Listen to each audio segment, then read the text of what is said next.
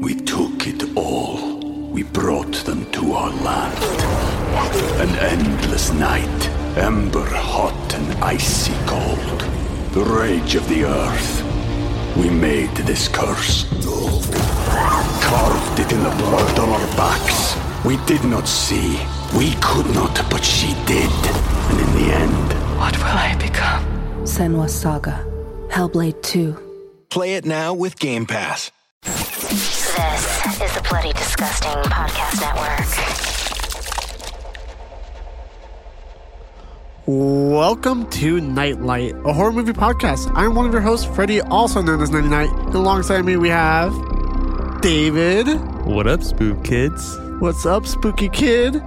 Uh, also known as Nightly, and we are a group of knights with an absolute love for film and a passion for horror. This is a podcast that takes a different horror film to break down and discuss the ultimate question why horror? So hit the lights, sit back, and let the darkness envelope you. You can support the show over at patreon.com forward slash goodknight life. That's night with a what? K. K. By pledging on Patreon, you will have access to the show ad free and as early as Monday with a post show. If you don't have any bucks to toss, don't worry about it. There's a new episode that is released every Friday on most podcast services around the world.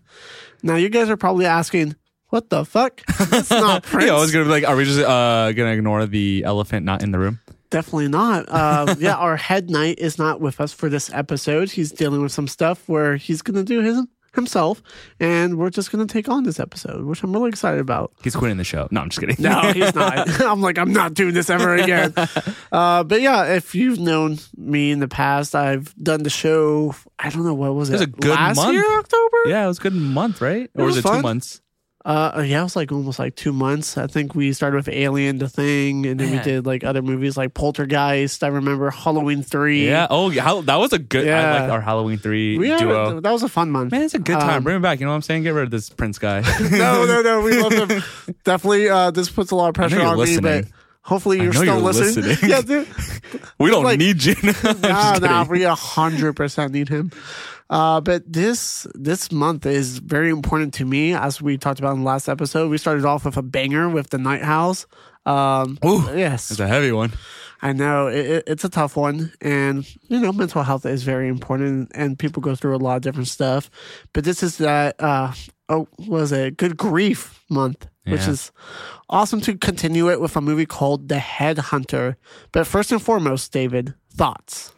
So a lot of people, I would say almost no one knows this about knows this about me, but I love fantasy. Okay, So when I saw what this movie was about, I was like, "Ooh, doggy, this is right up my alley." Uh, so I was super hyped going into it, and I love me a short movie. I think if movies want to go approach, uh, take an approach where they're like an hour long, like this movie, it has a runtime of an hour and twelve minutes. I'm all for it, man. It's something about it feels special to me. I think the pacing uh, isn't as predictable when you have uh, something that goes outside the boundaries of a normal runtime, uh, and I feel like this does it. it. Even though it's an hour, sometimes it could feel a little dragged out, but I actually really enjoyed it. I love this uh, intimacy of this story. Um, you know, with this approach, with this badass main character of the father, man, I didn't really know if I was going to feel any empathy. Um, and then towards the end, I really had that moment. Because uh, you have a moment of vulnerability where you get a kind of a window into his mind after like experiencing excuse me i have the hiccups something very traumatic. Uh, i'm not crying. He uh you, you get a window into his psyche uh and we'll get there but it's a very touching moment and i was wondering if we were gonna um reach that that moment of empathy and vulnerability with this character because he's so strong and a badass. But I think that speaks volumes, right? Because you never truly know what someone's feeling on the inside.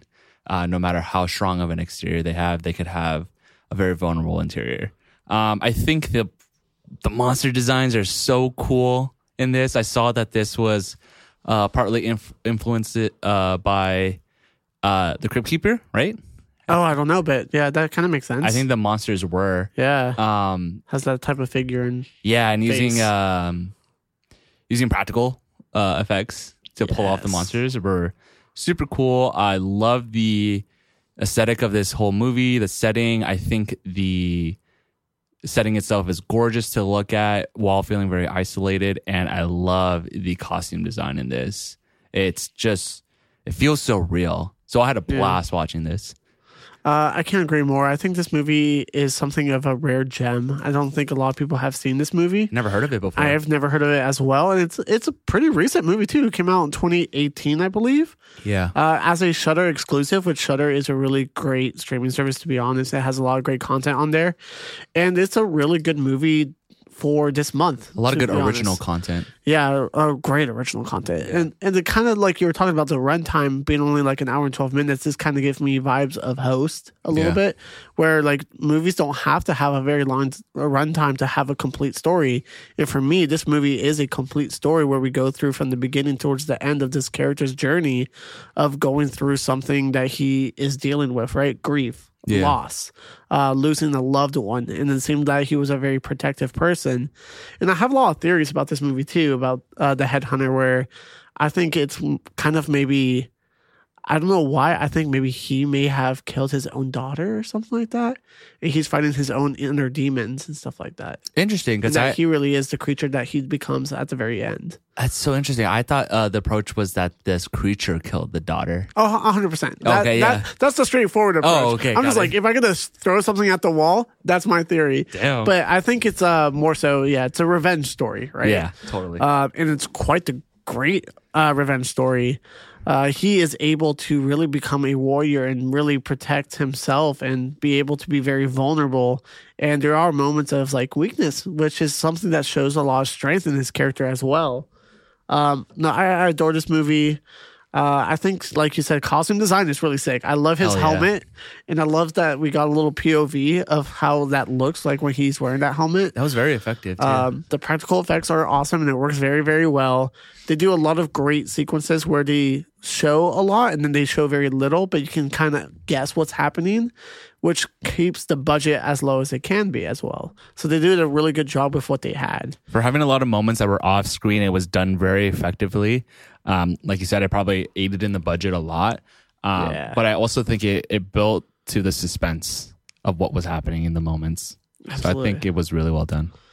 And I, I feel like maybe this will be a, a short episode just to give a heads up to everyone because in this movie, there is not a lot of dialogue. Yeah, it's it's very But- straightforward. but it, it works. It works for this movie. Like I didn't need that much dialogue. I think there's probably ten words that's said in this movie, Oh wow, to be honest.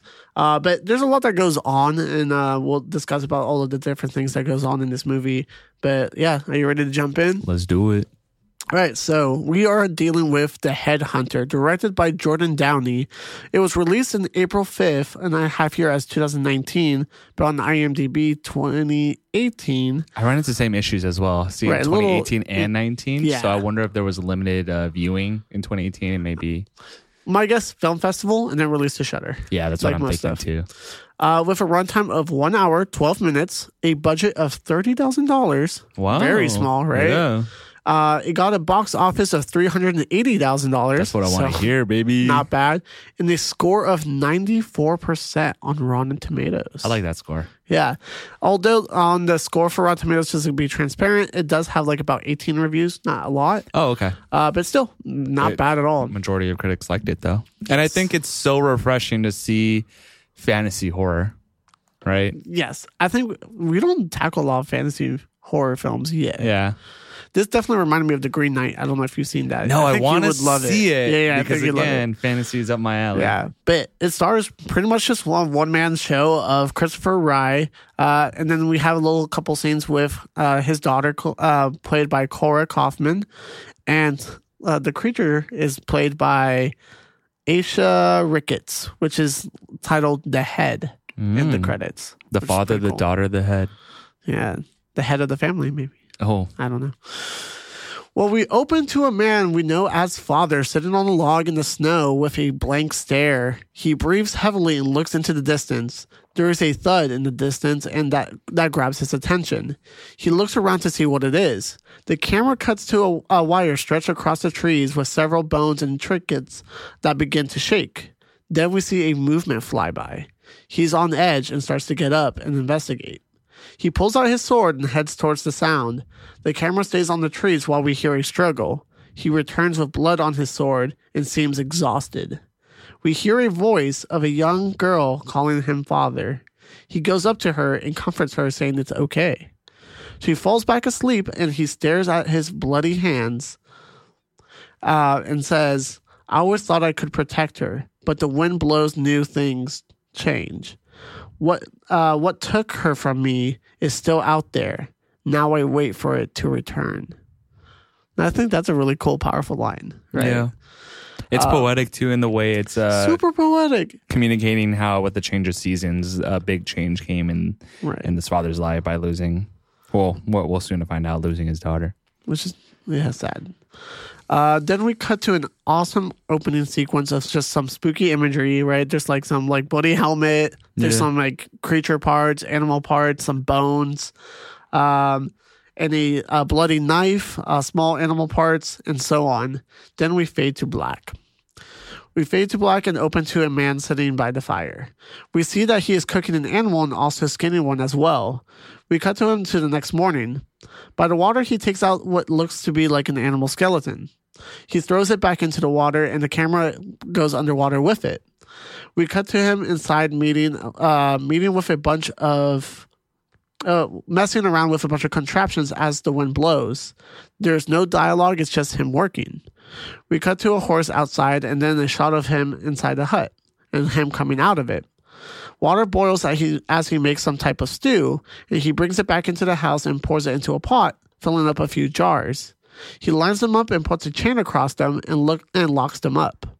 We see him walking outside to get a uh, to go to a tree stump and sit down what seems to be a uh, grave. He pulls out an uh, iron arrowhead and explains that this is for you and that it is said that it is supposed to help souls get to the afterlife.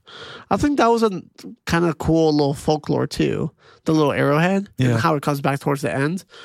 Uh, I'm not too sure too much on what the significance is, but I love that he doesn't believe in it, but he still wants to present it to her because he like probably thinks you would have believed this if you were still alive. I think yeah, I think you kind of hit it right there with the significance of the arrowhead. I think it's a it's a plot item that is going to use to communicate the growth at the beginning versus the beginning of the story versus the end of the story and how he kind of grows in his spirituality as, as far as accepting grief and all that. Yeah, I, I agree with that. Where it's a it's a transitional period of what's going to happen uh, towards the end, where he grows to that.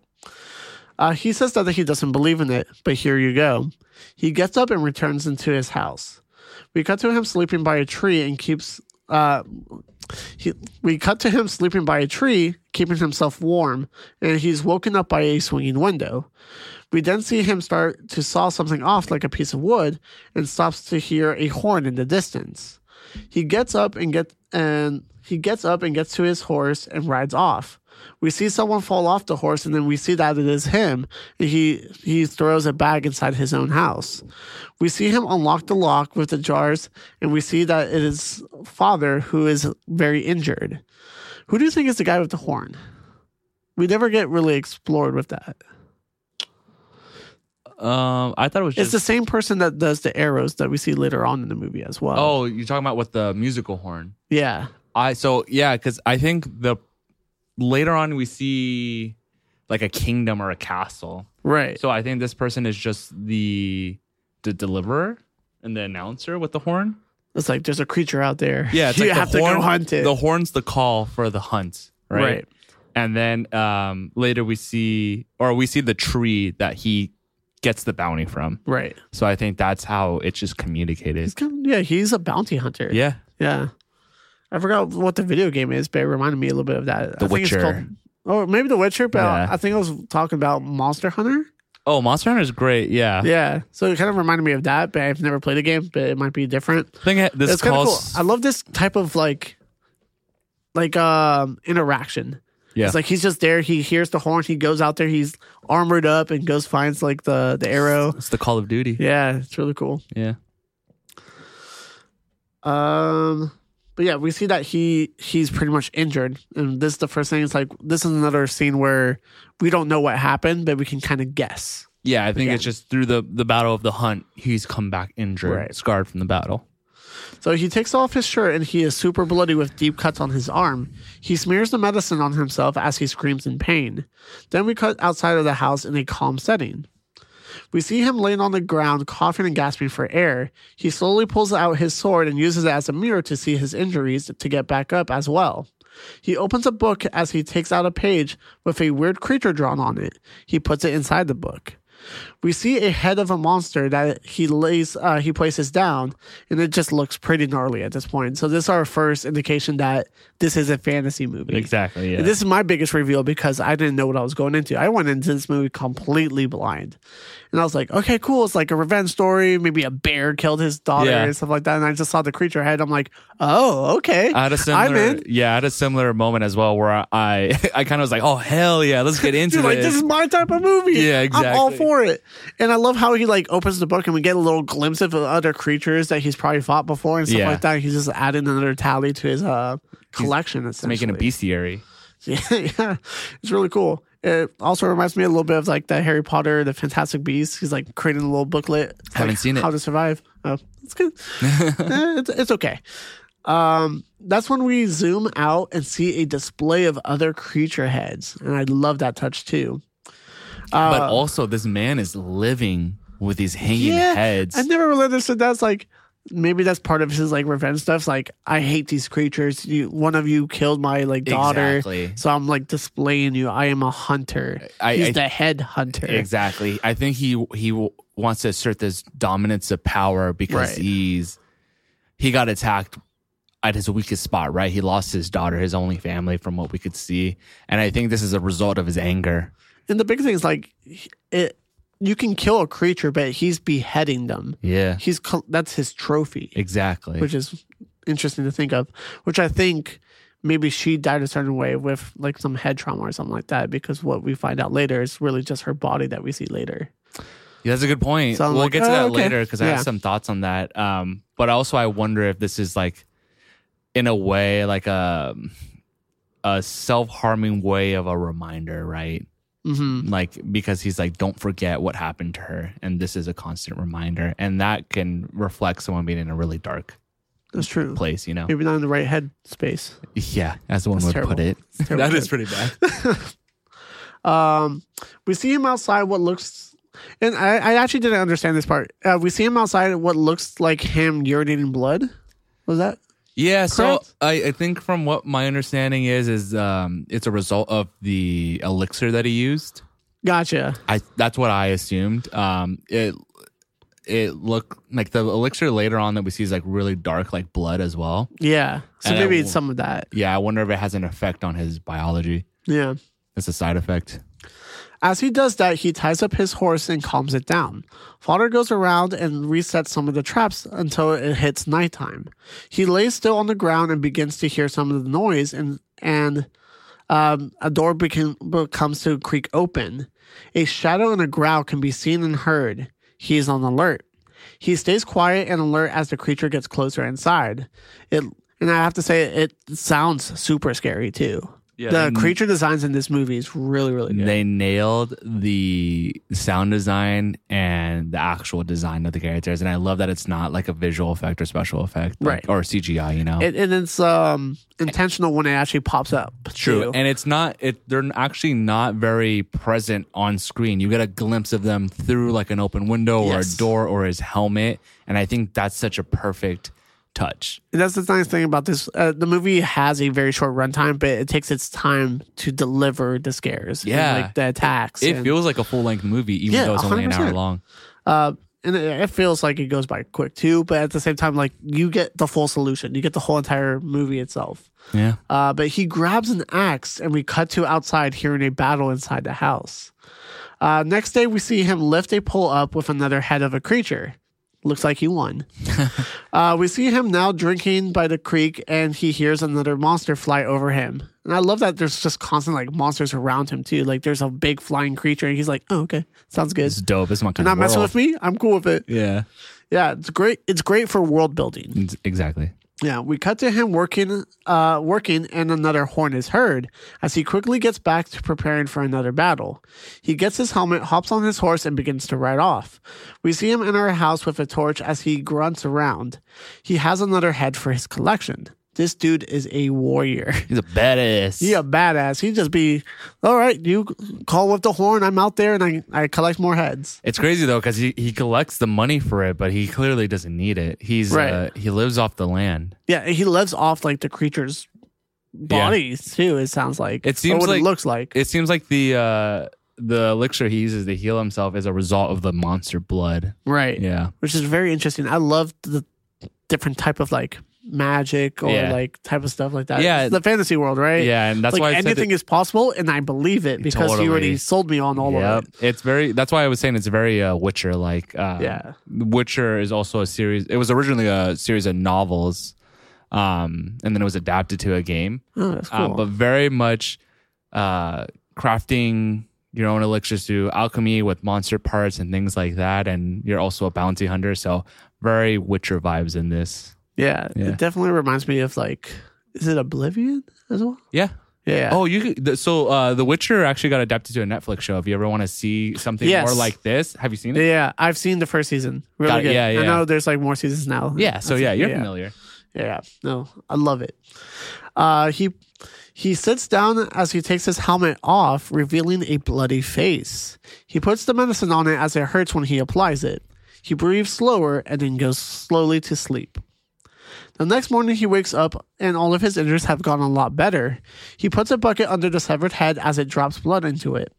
We got to father outside and puts up a uh, puts up the horse reins, alluding that the horse didn't make it this time around. That's actually a very sad part. It is. I, I immediately saw him put the horse reins. I'm like, "Where's the horse? Yeah. where's the horse father? Yeah. Where did he go?" It's really sad because that's the last, you know, that's That the was last. like his last companion. exactly. Thank you. Yeah. Put it beautifully. so now he's like fully alone at this point. Yeah. But it's it's it's really sad to see how stone cold he is about it. Because this man knows pain, physical and emotional, and he's he's clearly tried to build up a resilience to it. Yeah, it's like this is the world he lives in, and he kind of understands that. Exactly. Uh, and I feel like he is sentimental in some way because uh, later on uh, we see him get to a grave, dropping off a figure of the horse, saying that it has died. hmm And it sounds like the horse has been around even when his daughter Yeah. was still alive, and that was like their horse. Yeah. Yeah.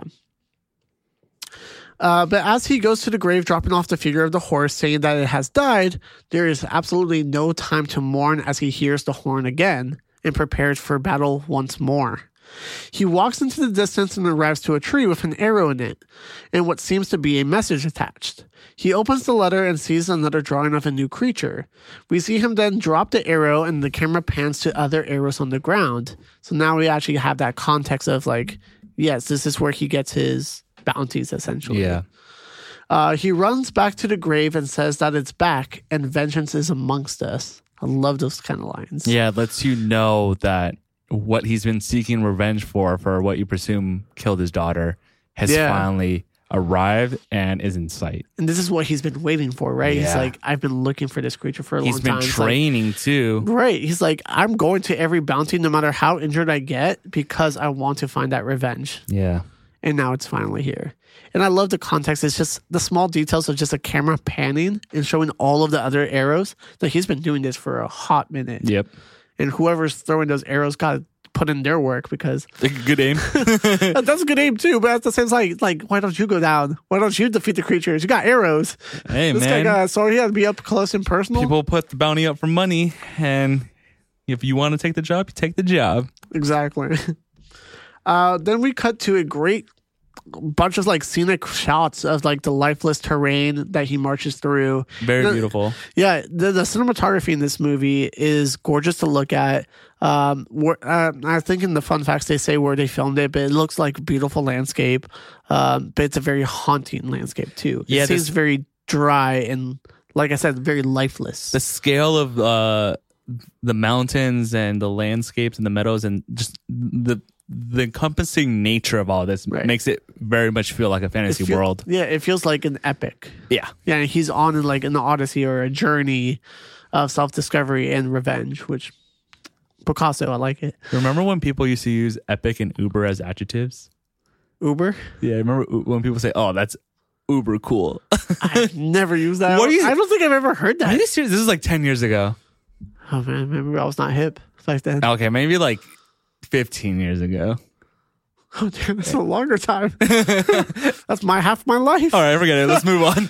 okay. But yeah, we cut to the great scenic shots of the lifeless terrain uh, as he marches through. Uh, he seems to be traveling very, very far, which is another great thing too. It's like he's going on a journey to like find this thing. Uh, fully armored up, he makes it to a place that has a skeleton on the ground. Uh, it cuts to night with him by a fire eating. He stares at the corpse, asking, "What is this? A troll?" Too far north for a troll. And then we hear a low growl, and we see like a giant in the distance. yeah, so I think he's talking to school and he's asking like, "What killed you? Was it a troll?" Right? Yeah. Uh, and I think this is so impactful, right? It's it's, It's more world building. yeah, but also he's like seeking for companionship and Right. uh, to the point that he sets talking up this to a dead- yeah, Yeah. on his campsite, seated next to him. That's really impactful. yeah, it really is. It, it's it's it's sad, right? Yeah. He needs someone, and it sounds like there's not a lot of people out there. And maybe his only companion now is a guy who throws arrows at a tree. Not even though you Yeah. saw like because even in that scene, you think about the distance Right. that's kept between them, right? Yeah. Because I mean, looking at like it looks like he came from a town or a castle, so he probably doesn't see uh the father as civilized, right? Right. He's like, I'm gonna keep my distance. That is a, a monster killer, right? Yeah. Uh, but we'll pay him to get the job done. The grunt work we don't want to do. Right. In So- reality, as his name is father, he's very caring and loving and nurturing. Um, and they don't see that side of him. They Well, just see that brutality, exactly warrior like. because even in the way it's shot it's shot that you see the deliverer so far in the distance that you can't even see their face right mm-hmm. you don't even you it clearly establishes there's no connection and we, even with the father being called the father right Yeah. he doesn't even have a name established to him showing how there's probably no one else around him that knows his name now that his Right. daughter's gone He just knows that he's a father of Yeah. someone who passed away. Um, let me see if I find it. Oh yeah. So we hear a growl and we see the giant in the distance, which also looks really great for what the budget they have too. Uh, and father says maybe it was a troll, which is great. then we cut to a new scene. We cut to day and he arrives to a castle-like structure and continues on. He arrives at a lake front and heads into a cave, and we cut to him fall into the ground with another head falling with him. He seems to be very injured this time as he begins to start a fire. We see him warming up to see, uh, and then we see another bat. Oh wait, I already said that. Uh, he bathes in the water uh, to clean out all of his wounds. We then cut to a cool shot of the northern lights and his silhouette in the distance. That's another great shot too, of Yeah, just like the northern lights and stuff like that. Uh, back to him at night by the fire, uh, and back, yeah. So back to him at night by the fire, we see the skeleton from earlier. So he goes back to that same spot, mm-hmm. and I think he stops there to like sleep there because of that companionship again, right? you think so I think so, yeah. I, I mean, why not? I, I don't think that was too far of a distance to get to where he was fighting you know last creature. Initially, I thought like he's already set up camp there. It'll be easier to go back to that same location because Right. camp's, camp's already been established. But maybe there's some subconscious level of him wanting to go back there, so he does have that sense of companionship because he Right. is so lone, lonely. Excuse and me. now he finally completed his task that he's been trying to do this entire time. Yeah, because that's his purpose, really. Because uh, without his daughter, it seems like he's devoted his life to his daughter, daughter still, even in death, by claiming vengeance and revenge for Right. her. So at this point, he's probably wondering, what's next? What is there to live for? Yeah. It's it's like what, what happens when your journey has ended for what your life's mission's been, right? Yeah, at least what, What he's created, because you could always create more adventures and more goals and journeys, but like he probably doesn't have um the encouragement to do so just because he he's lost all that he's lived for, right? Right. It's a very touching moment where he gets back to the grave too. We'll, Yeah. we'll talk about that. Uh, we then cut to all of the different creature heads that he has collected. And then we get these like really great overshots to see. I don't know if you actually noticed, there's like a really small detail where we actually see our sponsors. Oh, We took it all. We brought them to our land. An endless night, ember hot and icy cold. The rage of the earth. We made this curse. Carved it in the blood on our backs. We did not see. We could not, but she did. And in the end, What will I become? Senua Saga. Hellblade 2. Play it now with Game Pass. And the sponsors actually bring out back our father as he makes his way back home. You know, I was trying to think of something like nice and quippy, like what that was Prince really does. good because you got me. I was like, oh, they're in the movie. and then I was like, how can I make it like seamless? And just to put it in perspective, like we're only 27 minutes in, we're already at the halfway point. man. So yeah, this is gonna be a short episode, but like we said, this is a very short movie. Yeah. not a lot of dialogue, one less person. So I this think it- gonna be a little quickie. I think it'd be crazy if we went over an hour on this movie because it's an hour long. Exactly. Yeah. yeah. Um. So yeah, thank you for our sponsors to bring back our father to back to his way home. Uh, he begins to remember his daughter uh, as it continues to get back and forth. Right. Arriving at home, he begins to settle a bit until he gets to the grave. He tells her to rest easy. The window still creaks open and closed in the house as it pushes one of the medicine jars over, spilling all of it out. Uh, it begins to spill all over the bag with the head of the creature inside. We begin to hear it breathe and then move from it. Man, what a cool idea and cool setup, right? Right. You have him utilizing this elixir that The thing that's been keeping him alive. exactly Yeah. to not to bring back his worst nightmare. It is. It's like it's one of those things. Like he comes back to his daughter, goes to his to her grave, and says, "Rest easy. Like yeah, it's done. It's done. I've completed the mission that we've been looking for. And I've gotten the- my revenge." At the our revenge, right? And at Yeah, the exact same time, that revenge is being revived, and it's a it's such a great setup because you know it's it was demonstrated twice that or actually maybe once or twice I forgot, but that this elixir has these healing properties that are insane, right? And you see the window uh hitting the jar slowly and you're like, "Oh no." At least I was. I was like, "Oh Right. no." So we and- get the context of what he did earlier, right? He has it all lined up. He has it like locked, so it doesn't fall over or it doesn't like break or he doesn't lose track of them. Yeah. So it's like you messed up this time. Why'd you put it on there? um, Um, but yeah, and when it starts spilling on the head, I even wonder, like, no, it can't cure death, can it? And it made me wonder, and I'm surprised it didn't go down this route. But I guess it's because for his daughter. Yeah, I guess it's been so long that it wouldn't be right because she's decomposed, right, in that grave. Yeah. But it sucks because it's like, man, could you have saved your daughter all along? Early on, Yeah. yeah. like right when she just passed away. Yeah, But that's the thing where it's like maybe her head is missing. yeah, I don't know. maybe. I, we'll get there. I thought something Right. else happened, but we'll get there. Uh, so um, as that happens, we begin to hear the breathing and we hear some movement coming from the bag. A spine-like bone emerges from the bag and moves around. Crazy, And I love that. That's like it's the spine that's still attached to the head, and it's like it's so creepy because it's like very snake-like, and I hate Yeah, that kind man. of stuff. It always freaks me out. And then we see the camera panning to the other creature heads. Father comes in and realizes the creature is now gone. He gets he gets one of uh, his other empty jars and gets a knife in there to get a little bit of the medicine on it. He begins to pour pour the medicine on the dead spider that is on the table, and he actually sees it become reanimated. You know, I had to apologize because I think opening in the show, I said there was influence from the Crypt Keeper, but I meant to say Tales of the Crypt. Tales of the Crypt. That's Okay. what I meant. So I That makes sense. apologize. Huge mistake, but I very How much. dare you? People probably just yelled at you when they were I saying know, that. dude. and I didn't I'm notice it too. So they yelled at me too. embarrassing. I'm sorry, everyone. But uh, when you see the spine emerge here, that's exactly the vibes I thought of. Yeah, The Tales of the Crypt from the Crypt. Crypt. It's- it's creepy imagery. Yeah. And it's cool. Uh, The, the special effects in this scene too works really well. Where you just see the sp- that spider, and you can see like the legs just like flicker and move a little bit, and Mm-hmm. like it starts to get become more alive. Um, but yeah, he the the spider slowly becomes back to life, and he pretty much just like smashes it back to death, or so he thinks. Mm-hmm. which is going to be something that comes back later. I think that's the thing. We'll we'll talk about it.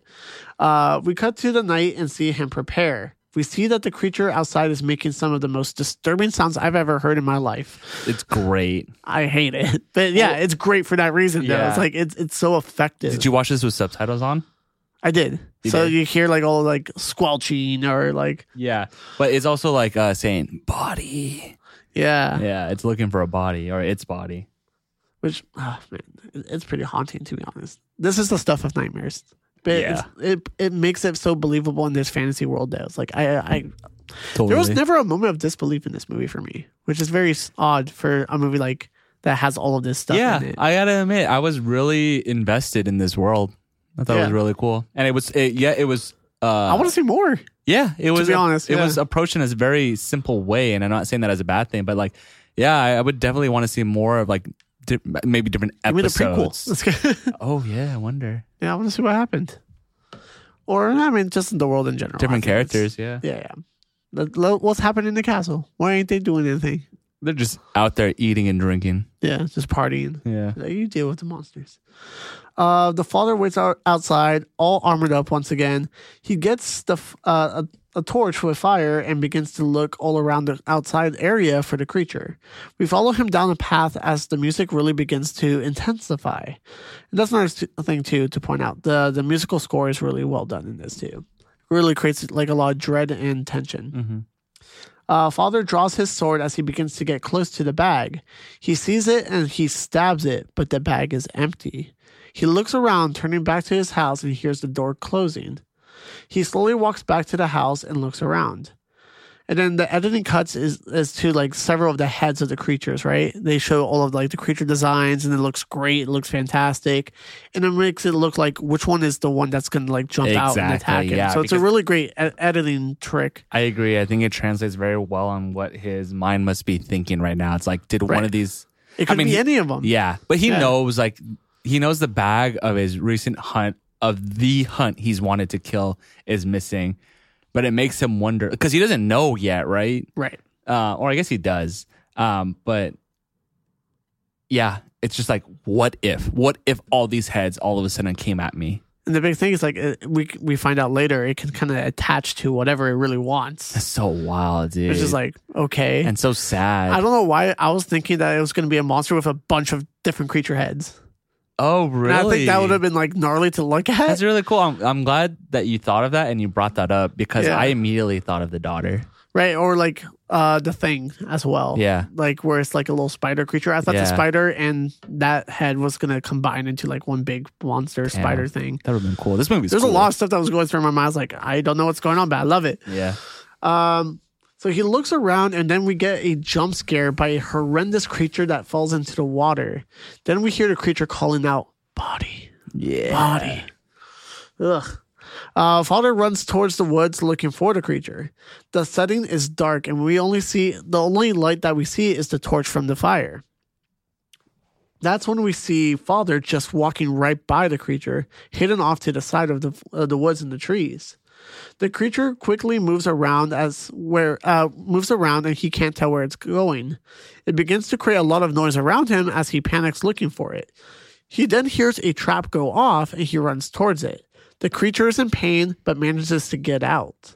Father gets to the trap and sees that the monster is no longer there.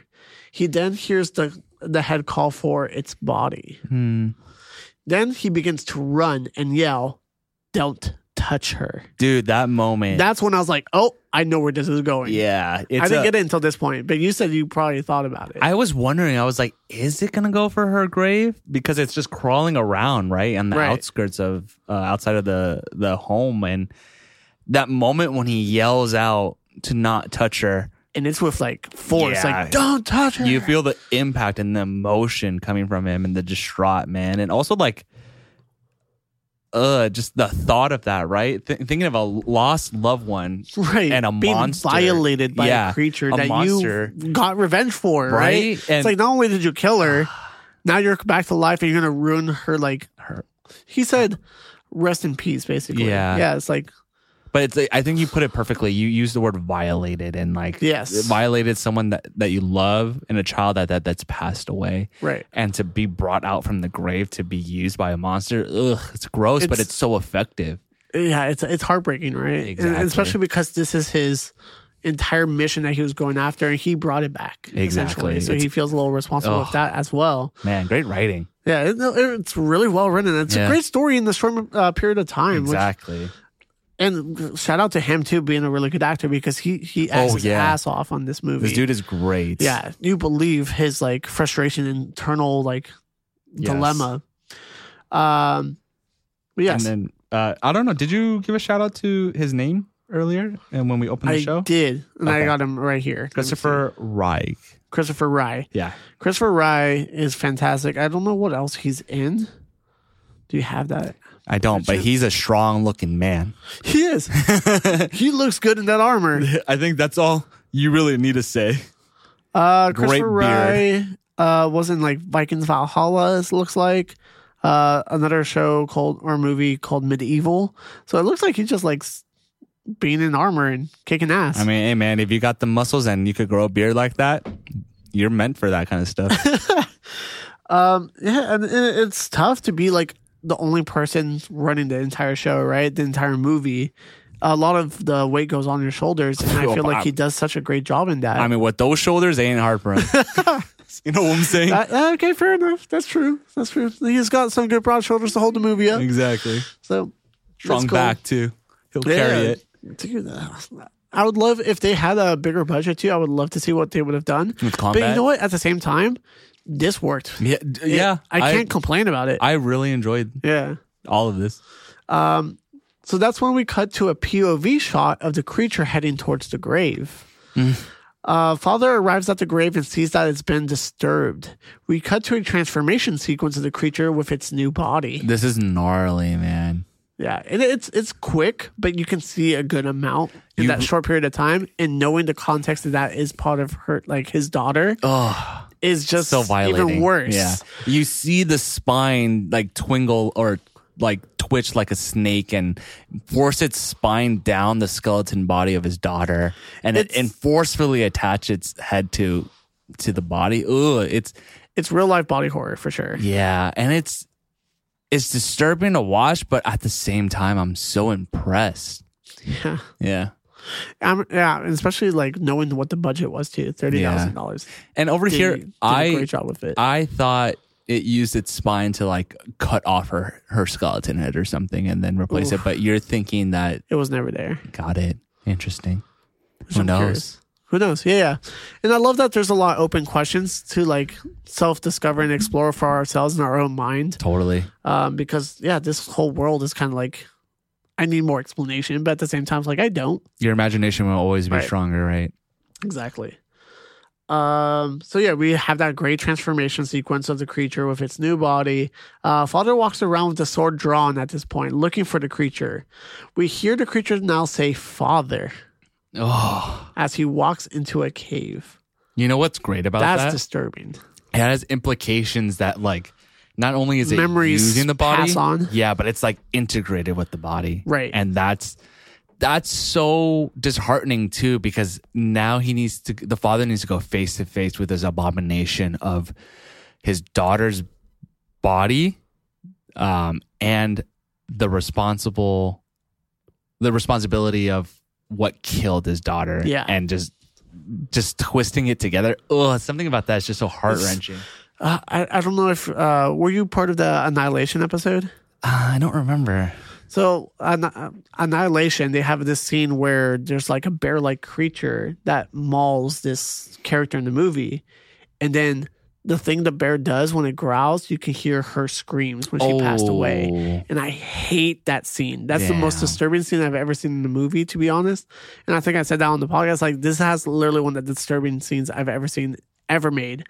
It's Uh, heavy but powerful Yeah, it's it's it's, it's like we talked about earlier, right? It's it's almost like a violation of identity or like yeah letting someone rest yeah and like just like go in peace.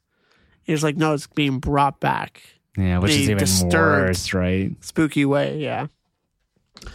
Uh, he takes his chest armor off to fit through the small opening. It is a very tight space, but he squeezes into the cave. He gets scared by a skeleton that falls off the side of the cave, causing him to drop his torch. He tries to relight it, but cannot. He continues down the cave without it. He then hears the creature say, Father, a few more times. Father, Father, Father. He stays still and listens to his surroundings. We hear it say Father right before it pops out and attacks him. He then says, Forgive me, as he beheads it once again. Still alive, it wraps its spine around his arm. He is still able to get the sword out, stabbing it repeatedly until it, until he gives its final blow into its head. He So effective, man. Like you see the pain as he's he's stabbing into the skull of this creature, and uh, he doesn't stop. Right? There's so much anger built up, and it's a so powerful scene. Yeah, It's a really powerful scene. It's a very emotional scene. yeah, I agree. And uh, we kind of see too, like right after he defeats it, he goes, he gets brought down to the ground, and he's kind of like exhausted. Yeah, He's tired. Um, this was supposed to be the end of his suffering, and now it's like reopening his old wounds. Mhm. And it's the medicine that's supposed to have healed him. Is the one that like That brought his back his pain. Yeah. So it's like the contradictions. The other side of the coin is like, damn. It's like every time I got back, you healed me, yeah. and now, yeah, it's it's it's like you said, it's really good writing. Yeah, he defeats it and he is brought down to the ground, gasping for air. You can really sense the sadness of what he has just done. Then we cut to sunrise and flowers in the field.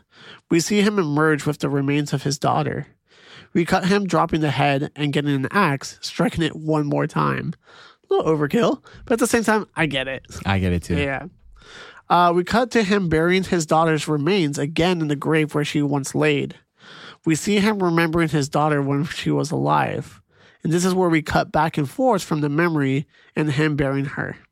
And I think this is a really good touching moment. This is beautiful, and it's it's I almost teared up. dude. I was getting there. I was like, emotional, and I, you know, I don't have any kids. I've never lost a kid because I don't have any. But the thought of that and to have to not only bury a child, but do it a second time after her grave being defiled like that, um, and you see in the opening of the movie that he has memories thinking back on his daughter, right? Yeah. But here it comes in spurts. It's very well trans. Uh, it's very well translated that he is thinking of these memories as he's touching her bones, as he's like, you know, you see moments of him touching uh, like the bones of her toes and her hands, and that's that's so heavy to me, man. And you even up until this point, we've only seen the daughter with her eyes closed, but he thinks back of the moment where he sees her with her eyes open, and it almost feels like he hasn't thought of her because it's too painful. And this is a moment Right. where he really is thinking about her and remembering. And again, I think it's just translated beautifully. It has so much impact and weight, and you really feel and empathize for this character. Yeah. And it kind of just brings it almost full circle for him, right? Yeah. And then this is the time where he finally maybe gets that piece. Yeah. where he wasn't able to let that go and like he always had to have that revenge stuff um and it kind of talks about like what we talked about earlier in the episode is about like the the iron arrow right we get to see it come back That's right. uh so let me see if i can find where i left off yeah we see him remembering his daughter when she was alive cutting back and forth he then picks up the arrowhead we once saw he breaks off a branch and makes an arrow with it shooting it out to the distance and then we cut to a dead creature or some sort where we see the arrow striking it. So interesting. I, I want to speak on him shooting the arrow. I think he has had some spiritual growth, right? Or maybe just some growth that he's willing to do whatever if it means the the safety of his daughter's soul, just in case Right. after this traumatic experience happened, right? And he's willing to do anything and he's willing to believe in something. Right. And I think Other than revenge, exactly, yeah. And- something more peaceful, and more. that's that shows strength. Um, when the arrow flew, I thought it landed on the horse. I wasn't too it sure. the horse? I don't know. I know it was like like like flesh on the side of a creek or something like Yeah. and I was like, oh my god, I what? thought it was the. I, I wonder if it's gonna like start something else or something like that. because my my thought process was that the horse is gone and dead because monsters came out and ate it as prey. And I wonder if that's the remains of the monsters taking it to the creek and eating it. Um, but I would love to hear people comment and tell us if they know. Yeah, no, I, I would love to know more about why or the significance of it at least. Totally. Yeah, because it feels Because like I it's was an like, it impactful just let, let- moment. yeah, it's like you shoot the arrow and like, oh, that's a good scene by itself, but the camera keeps going and then it cuts to like that And- and that- remains. And that's why, because of the significance of showing it and where the arrow lands after it's a shot of looking up from the father's perspective up to Right. the sky, then cut flying the arrow the flying through the odds of sky. it hitting that too. yeah. Yeah, and I think it's trying to um, interpret that the spirit of these two, because the three of them were a family, are going together now. Uh, oh, that could be nice. Yeah. I like that theory. Thank you. I like it. You said you had a theory about her, right? Oh, it was earlier. It was just I was stating that like I thought that um, the monster decapitated her skull, her skeleton. Okay. That's all it was. Because you remember, I was like, "Oh, you thought she never had a head to begin with; that she was buried, decapitated." But I was like, "Oh, Right. I, I just thought the monster Took it off took it off, yeah, at that point. to Okay. replace it." That's fair. But the only thing is like, and I'm curious too because when he gets to the grave, it's already like empty. Oh, that's a good point because Right. you would have seen it. Yeah, right. good point. So I'm curious. It, prequel. Give it to me. but yes, he shoots the arrow and then it like lands on this um dead remains. Uh, that's when he begins to walk back to his house, uh, panting and looking up into the sky. And I, I felt like that was a good moment of release and stress where Yeah. he just looks up at the sky and just like decompresses a little bit. Another great shot. He walks off and we see the window still creaking uh, and him sawing something. Then, and this is where the camera is like shot from the inside, we're not seeing what's happening. Uh, we hear him like just like sawing something, and then we hear something go down, and the camera begins to pan slowly towards the front door. The door opens, and we see him walk in, but we don't see his top half. When we see his body, uh, when we see his body go through the different uh, areas of the house, we see his body mount his own head on the wall. You saw it coming. We all should have saw it coming, right? Because I don't remember if we mentioned this, but he tested the monster blood on the spider, and the spider came back to life. Right. In anger, he slammed the spider down, and it died. But shortly after he walked to away, it came back. So we, we're assuming the spider is the thing that killed him. You're funny. I was gonna say that as a joke earlier, but you threw me off.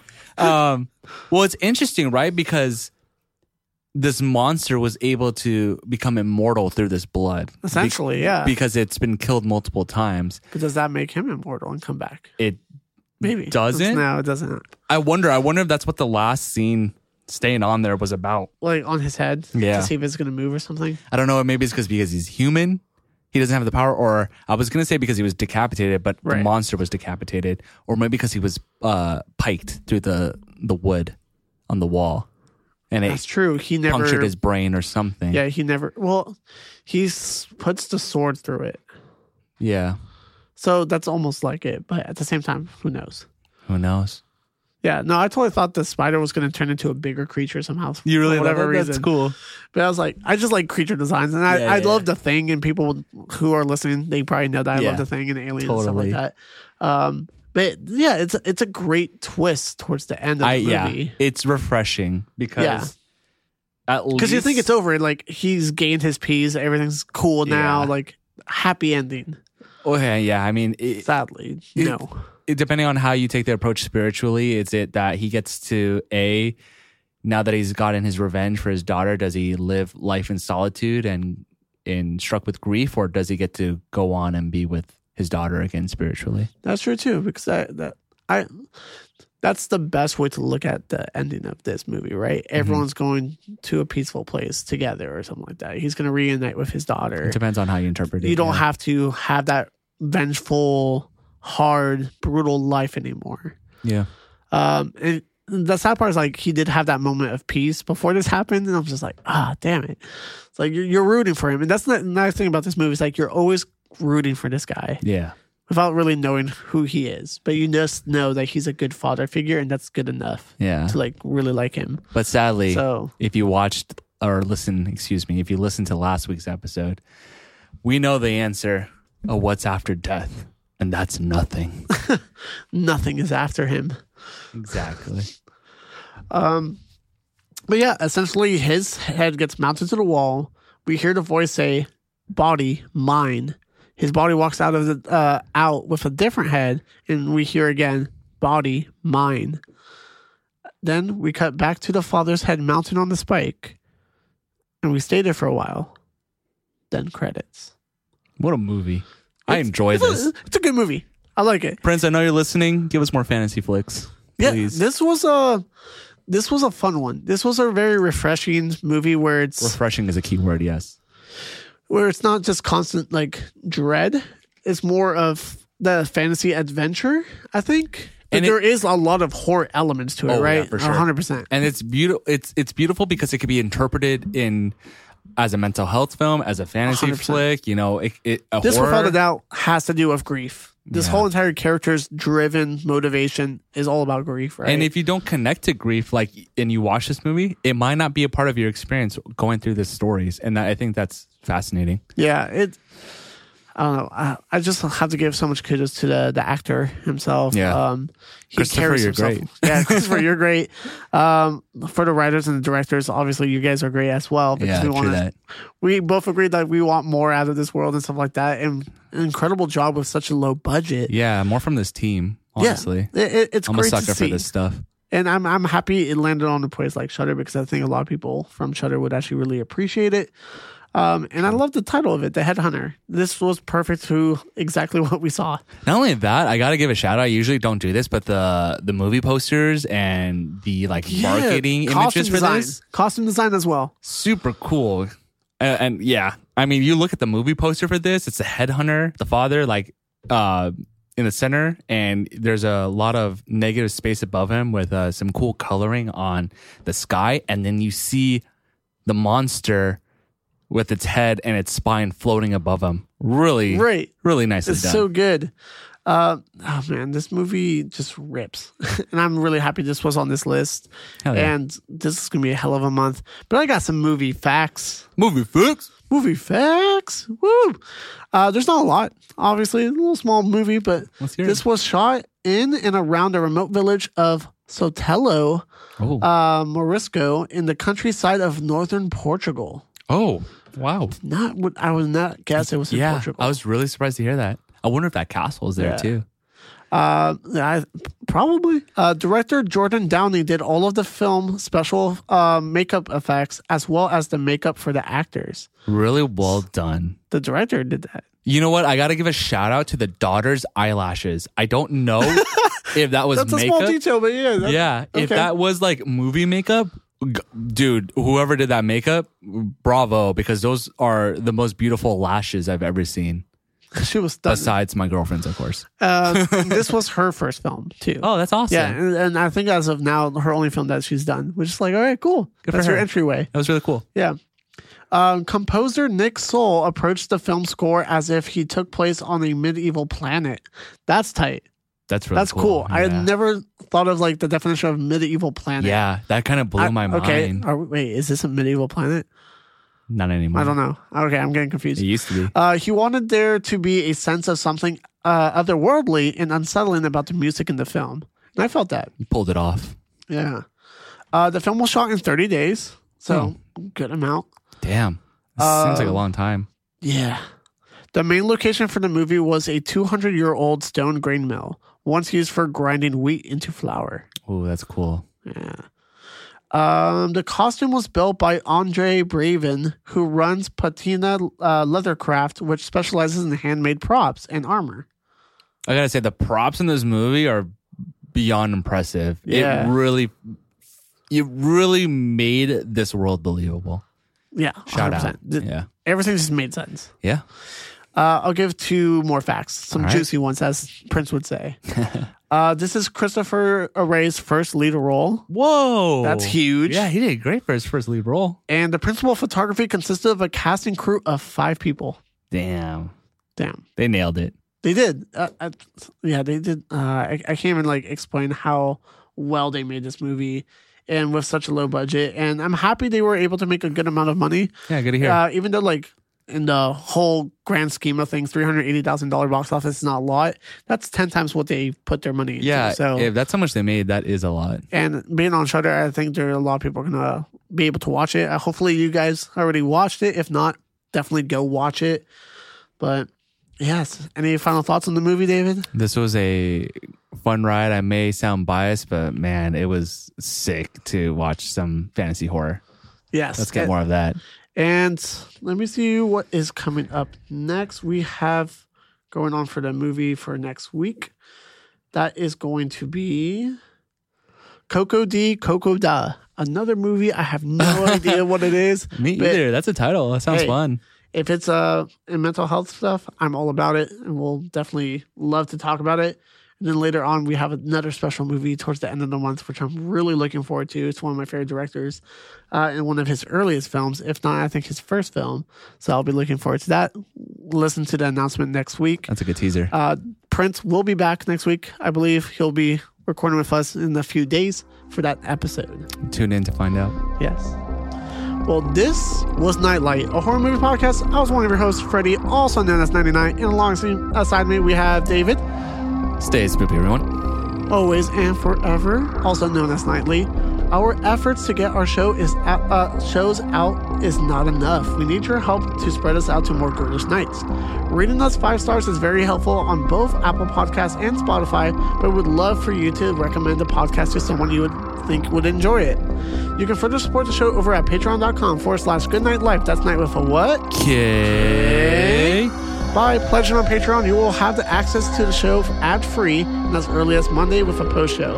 If you don't have any bucks to toss, don't worry. A new episode is released every Friday. Uh, most podcast services around the world. And remember, everybody, don't forget your nightlight.